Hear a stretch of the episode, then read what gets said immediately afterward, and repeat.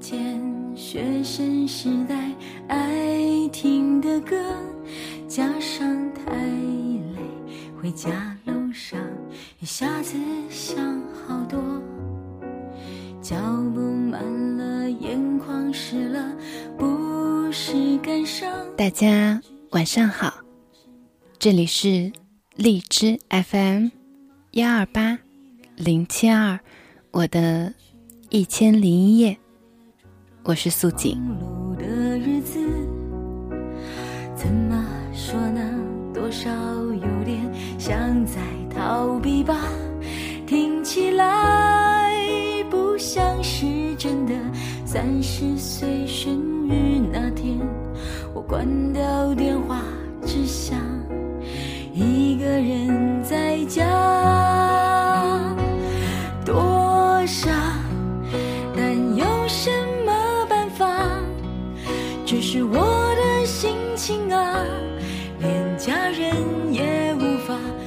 多傻，但有什么办法？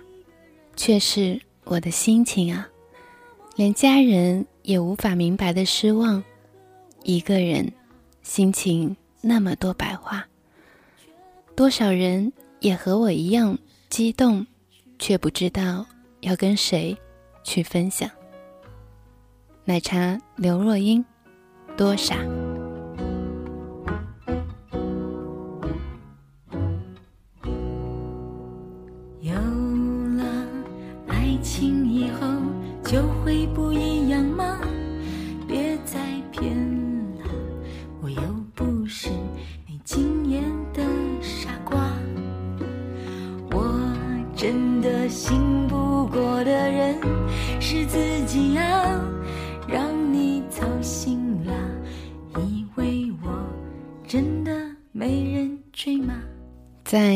里面的碎碎念好像越来越少，大概这也是我真正想要做节目的初衷，为自己留下真正喜欢的文字。先讲啦，我会想爱别人。就好像我之前说的，有时候我睡不着，也会听着自己的节目入眠。虽然看似很自恋的行为，但这大概就是我自己送给自己的成年人永远保有童真的礼物——睡前故事。只是我的想法呀，有男人也不会改变的，是吗？一个人心情那么复杂，多少人也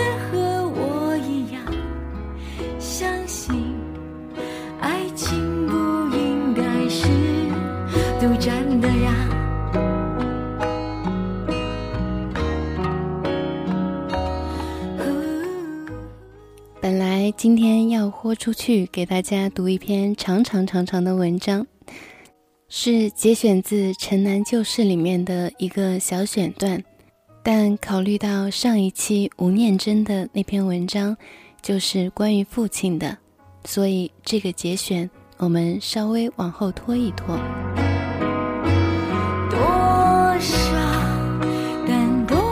天等车的时候扫到一条影讯，是关于姜文的新片的，所以呢，在微信的订阅里面看到有推送这篇文章，我就放在这里跟大家分享它。多少人也和我一样，相信爱情不应该是独占的呀，也和我一样，相信生活不应该那么容易妥协的呀。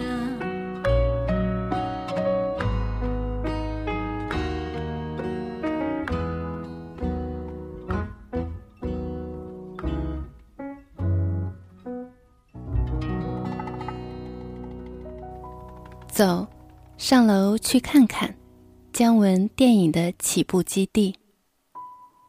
作者：萧全。北京的三环路边，各种楼房密密麻麻，在一片家属楼里，有一处白墙红顶的小楼。来来往往路边的人都弄不明白，这里到底是老干部活动中心还是住家，因为外面没有挂牌，而路边却又停了几辆小汽车。我和李尔威推门进去，眼前是一个客厅，一位小姐端坐在桌前值班，左右两边都是办公室，这里面人来人往，显得工作正在紧紧张张地进行。一位穿着干净的小伙子跟李尔威打招呼：“请稍等一会儿，大哥正在忙。”我知道他说的大哥就是姜文。小伙子按大哥的吩咐带我们楼上楼下四处参观。这位大哥的办公室在二楼，是一间仅有普通阳台那么大的房间，里面只能放下一张桌子、一把椅子。走出玻璃门。前后有两个大平台，是一楼的屋顶。这幢神秘的小楼很快参观完了，大哥还在忙。我开始看那些贴在一楼两间房里的各种电影海报。这些海报和工作照片全都与姜文历年来拍过的戏有关，《红高粱》《芙蓉镇》《本命年》以及他的导演处女作《阳光灿烂的日子》。看完这些海报和照片，大哥的称呼就显得理所当然了。足足等了半个小时后，我们才走进大哥的房间。原来这里是一间装修的十分豪华的放映间。姜文与我握了一把手，很认真地看了我一眼，几乎没有一点笑脸，就又转过身去把玩他手里的两个遥控板。他正在操纵一堆先进的光盘和录像系统。他一会儿把画面切到一部有名的电影上，一会儿又把画面切到他的阳光灿烂的日子上。他转过头来：“你们请喝水。”当画面出现他的影片时，他竖起耳朵听喇叭里传出的音响：锉刀的声音、拉抽屉的声音、玻璃窗被打碎的声音。我听很多人说过《阳光灿烂的日子》这部影片。我在上海摇啊摇，摇到外婆桥剧组集中的第一天晚上，与张艺谋、吕乐、王斌等一帮人半夜一点多出来吃夜宵。张艺谋谈起了《阳光灿烂的日子》，我喜欢这部电影。首先，这部片子很激情。王斌说我不喜欢。张艺谋又接着说，的确不错。姜文很懂戏，在一些镜头的处理上，往往很多老导演也难以控制。另一点，这部片子拍得很有个性，激情和个性是很重要的。姜文停下了手中的活儿，开始和我们静下来交谈。他首先看了我带去的一些摇啊摇，摇到外婆桥的剧照和一些我的肖像作品。他一边看一边评论。宝田的造型不错，李雪健也挺好，而对巩俐这位《红高粱》里的老搭档姜文则只字未提。在看过我的肖像作品后，姜文说了一堆好听的话，表示以后要一起练练。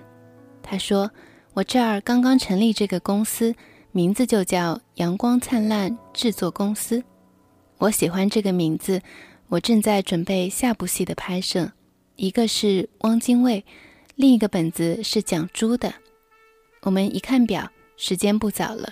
他说这几天我事儿挺多，过些天还要去参加香港电影节。你想想找个什么场景，我们来拍照片。他看了我的照片后，认真起来，知道这是在工作，而不是一般性的记者采访，可以瞎应付。走上楼去看看。他说：“我把机器装满子弹，我们在楼上练起来，越来越疯。”姜文说：“肖全，你到楼下去，我站在房檐边上，在马路上，我用二幺零毫米的长焦看这小子，我调动着他前前后后穿过铁栏杆。”姜文十分配合，我俩都挺过瘾的。姜文有些收不住场了，肖全。你再跑一趟，为我们哥们儿几个拍一张公司的合影。两天后我又去了，他们几个领导干部专门集中在一起，很认真地对待这件事。在饭桌上，姜文说：“待会儿我们全都听摄影师的。”我把他们拉到宽广的三环路上，这几个全是一米八以上的大汉。我按了一通快门，姜文在人群里一点儿不显示自己，但他往那儿一站就是特别抢戏。我花了十几分钟结束了工作，接下来我提出要看《阳光灿烂的日子》，姜文安排好，让人给我泡上茶，就和我握手告别了。我独自一人在姜文的放映间里，把音量开得很大。我知道这是在享受很高级别的待遇。两个多小时，我眼睛不停地注视着画面，耳朵里传来刺激逼真的音响。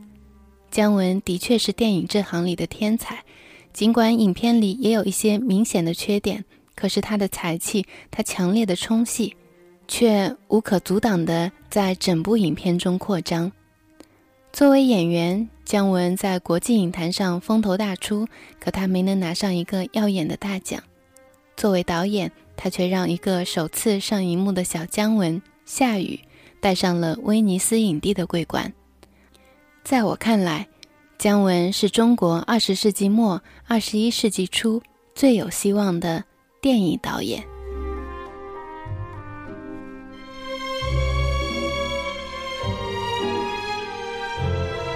现在听到和之前衬在文字下面的音乐，就是久石让为姜文的《太阳照常升起》所配的音乐。后来在《让子弹飞》当中又出现了一次。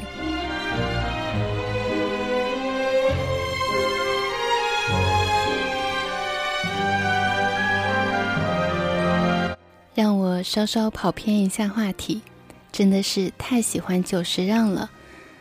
当然，他的大部分作品都是电影配乐，而且都是钢琴或者是交响乐版本的。你们有听过最近网上很火的《最炫民族风》的交响乐版本吗？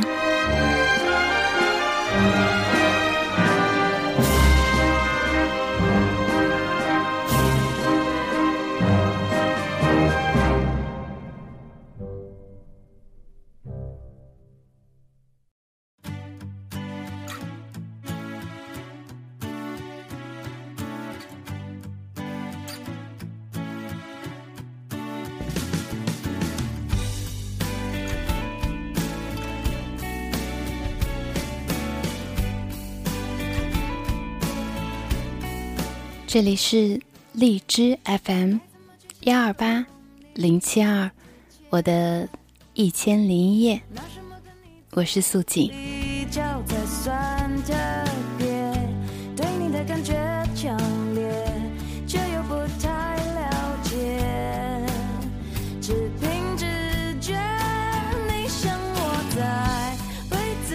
节目的最后，送出这首蔡健雅的。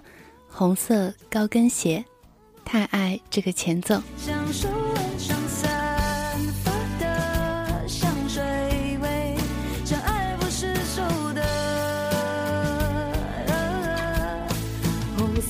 那么今天的节目就是这样，我们明天不见不散。祝大家有个好梦，有个好眠，晚安。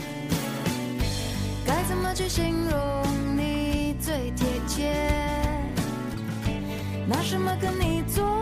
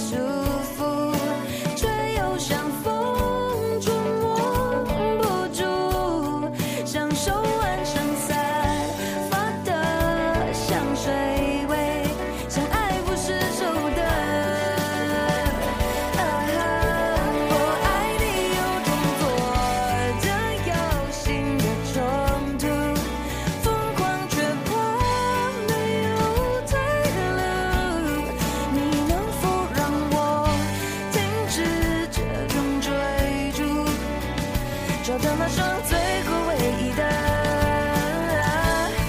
红色高跟鞋